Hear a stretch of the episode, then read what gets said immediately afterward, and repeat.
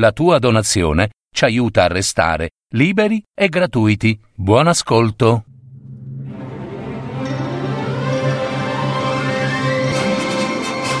Fiabe, favole, racconti, leggende. Adattamento e messa in voce di Gaetano Marino. www.paroledistorie.net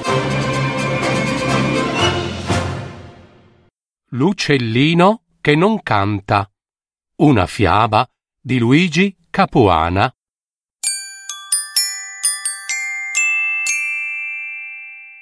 C'era una volta un calzolaio ridotto dalle disgrazie in povertà.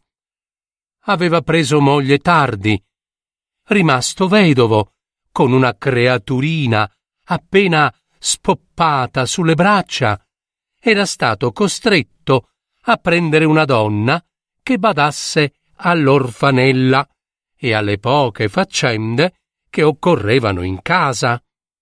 La mattina, di buon'ora, egli andava in giro in cerca di scarpe vecchie da rattoppare e appena rientrato si metteva al lavoro. Aveva comprato alla bambina un bel seggiolino perché imparasse a camminare. La voleva sorvegliare davanti all'uscio, ma quando la donna non poteva sorvegliarla, per precauzione, egli legava il seggiolino con una cordicella a un piede del tavolinetto da lavoro e così stava tranquillo. Qualcuno gli domandava Ciaba, perché tenete la bambina col seggiolino legato? Il libro del perché stampato ancora non c'è. O che temete? Che ve la rubino? Non sa più un matto e ne sa più ancora in casa propria che un savio in casa d'altri. Ciaba, come mai non vi secca la gola? Eh, sarebbe troppo, troppo, troppo caro amico. Ho già asciutta un'altra cosa. Eh, ah, e che cosa? Che cosa, Ciaba? La tasca, la tasca. Ora esco per vedere di rinfrescarla un pochino, va? Faceva un fagotto delle scarpe riparate e le riconsegnava in casa in casa. Chi pagava e chi no. Ciaba, abbiate pazienza, tornate domani. È che allo stomaco non posso dire torna domani. Eh, che fare intanto? Si trattava di poveretti come lui. La bambina, che era nel seggiolino, sorvegliata dalla donna occupata a far la calza, appena scorgeva da lontano suo padre, batteva le manine e gli faceva festa. Sapeva che egli non tornava mai a mani vuote per lei. Così, così s'arrangiava il ciabattino, felice di veder crescere la figliuola e di vederla diventare sempre più bella e di modi tanto tanto gentili. Ora, cresciuta, le faccende di casa le faceva lei, tutte lei, e faceva tutto silenziosamente, quasi fosse muta, tanto che il vicinato cominciò a chiamarla l'uccellino che non canta. Era il padre a cantare invece, tirava lo spago per cucire le scarpe e cantava, batteva la suola e cantava, piantava sellerine nei tacchi e cantava. E vostra figlia, Ciaba, insegnate a cantare anche a lei. Canterà, canterà. Quando, Ciaba, quando? L'uccellino che non canta volerà sull'alta pianta, farà il nido in cima in cima non più zitto come prima. Intanto il re e la regina del regno e gli altri della corte erano angustiati per la grave malattia del reuccio, dal giorno che il re gli aveva detto Reuccio, dovete sposare la figlia del re di Levante. Il reuccio si era sentito prendere da un profondo senso di malinconia. Si aggirava per le stanze del palazzo reale, con le mani dietro la schiena, con gli occhi che guardavano e non vedevano, parevano fissi lontano lontano. Il re e la regina gli andarono dietro. Reuccio, a che vi sentite? Reuccio, che desiderate? Non mi sento niente, niente, maestà. Non desidero niente, niente. Mangiava poco, dormiva poco, dimagriva a vista d'occhio. Dovette mettersi a letto perché non si reggeva più in piedi, tanto era diventato magro, magro. Un giorno, che pareva dovesse quasi morire, tutto a un tratto disse Voglio l'uccellino che non canta. L'uccellino che non canta? Voglio l'uccellino che non canta, maestà. Grande sbigottimento nella corte. E dove trovare l'uccellino che non canta? Furono spediti i cacciatori migliori per tutti i boschi del regno con reti e trappole per uccelli, banditori a cavallo, a suon di tromba, andavano di città in città. Chi acchiappa vivo e porta a palazzo reale l'uccellino che non canta, sarà fatto principe e avrà, avrà, udite, udite, un castello e un dominio in regalo. Allorché i banditori arrivarono nel paesetto del ciabattino, la gente, ridendo, gli disse eh, eh, Ehi, ciaba, eh, avete sentito? Oh, ma che fortuna! Voi solo possedete l'uccellino che non canta. Mettetelo in una gabbia e portatelo a Palazzo Reale. Eh, sarete fatto principe e avrete un castello e un dominio in regalo. Avanti! Il ciabattino rise anche lui e riprese a lavorare e a cantare. Quella notte, però, non gli riuscì di prendere sonno e cantava sottovoce L'uccellino che non canta volerà sull'alta pianta, farà il nido in cima in cima, non più zitto come prima. E se si trattasse del mio uccellino che non canta? Eh? si domandò il ciabattino. Eh? Ma il ciabattino pensò, pensò anche d'essere un po' matto. La mattina dopo uscì al solito in cerca di scarpe vecchie da rattoppare. Tutti lo prendevano in giro. Ehi, Ciaba, a che fortuna! È vero che metterete in gabbia e porterete a Palazzo Reale il vostro uccellino che non canta? Oh, oh, oh, Se lo sentì ripetere tante volte che una sera disse alla figlia Questa notte, figlia mia, partiremo.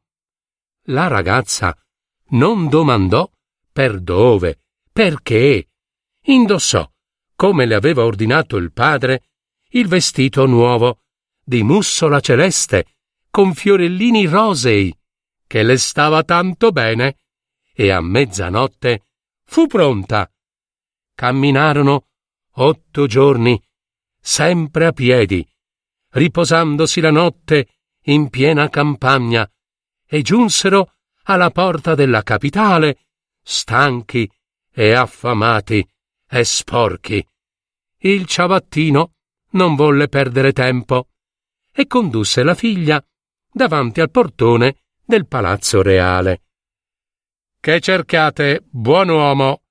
E vorrei parlare con Sua Maestà il Re. Tornate domani. Sua Maestà oggi è occupato. Quella guardia lo aveva creduto un poveraccio, un matto. Ma è una cosa urgente. Ho qui l'uccellino che non canta. Sentito che c'era un pover'uomo con l'uccellino che non canta, il re si affrettò a dare ordine che lo facessero salire su e tutta la corte fu sottosopra per la grande curiosità di vedere il fortunato che era riuscito a prendere l'uccellino che non canta. Il re e la regina, visti entrare quei due pezzenti che guardavano stralunati, domandarono ansiosamente Dunque, dunque, dunque, dite, dite, dov'è?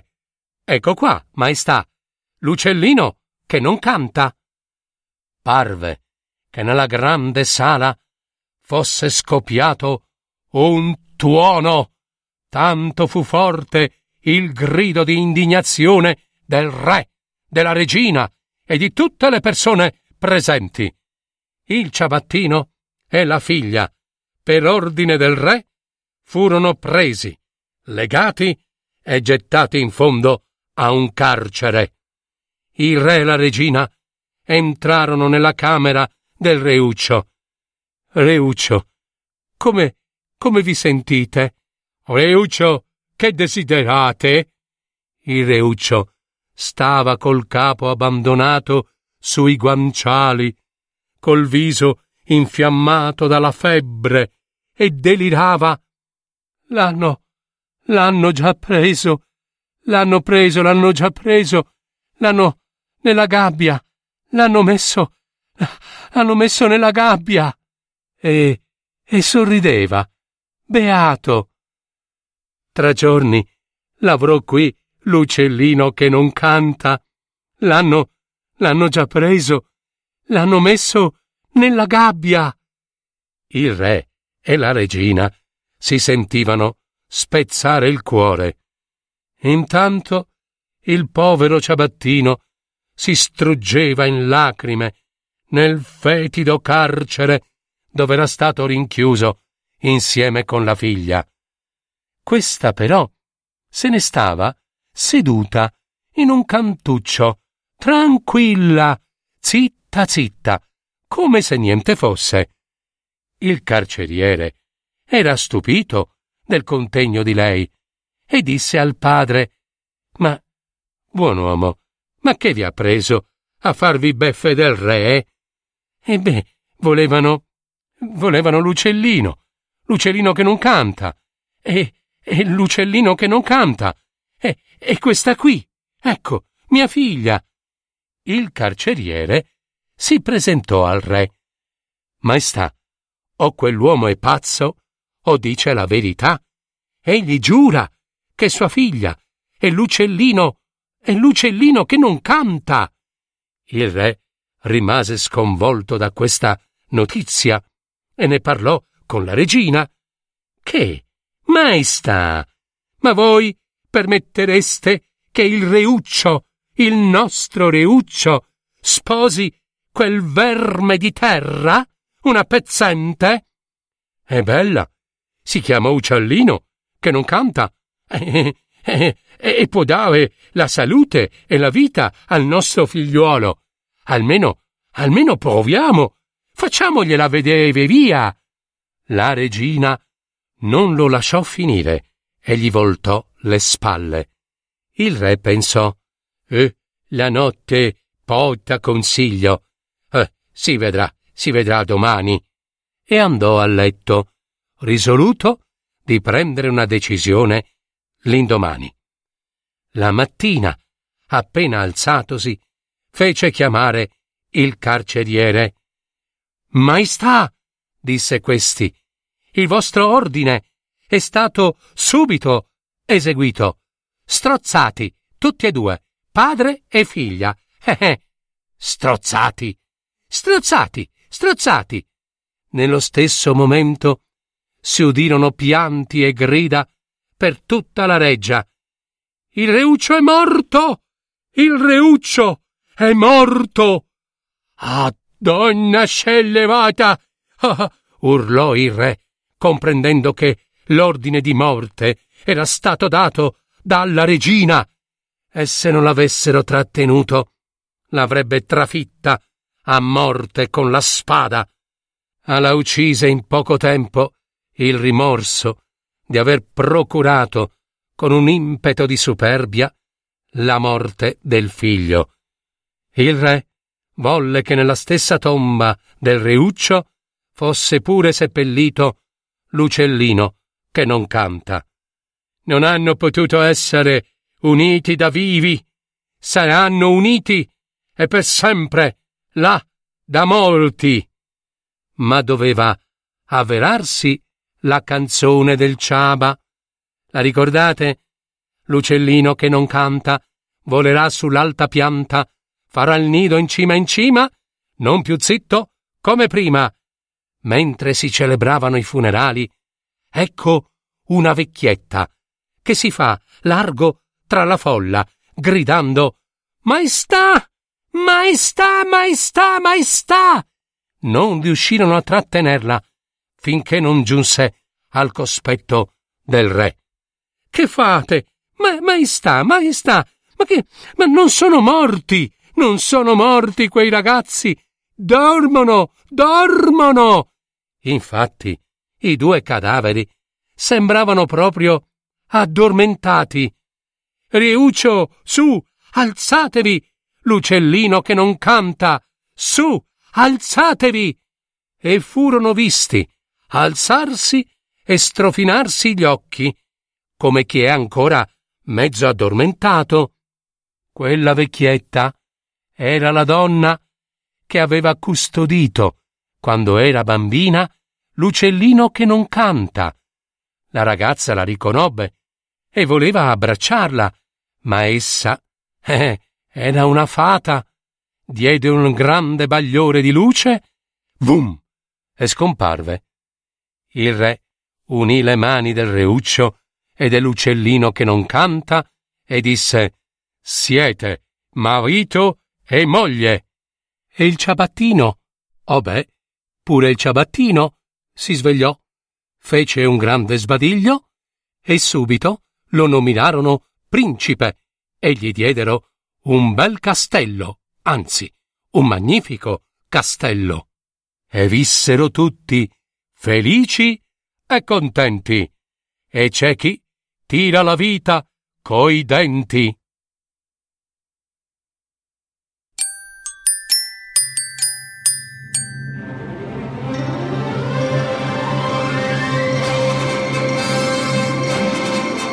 Avete ascoltato Parole di storie, fiabe, favole, racconti, leggende, adattamento e messa in voce di Gaetano Marino www.paroledistorie.net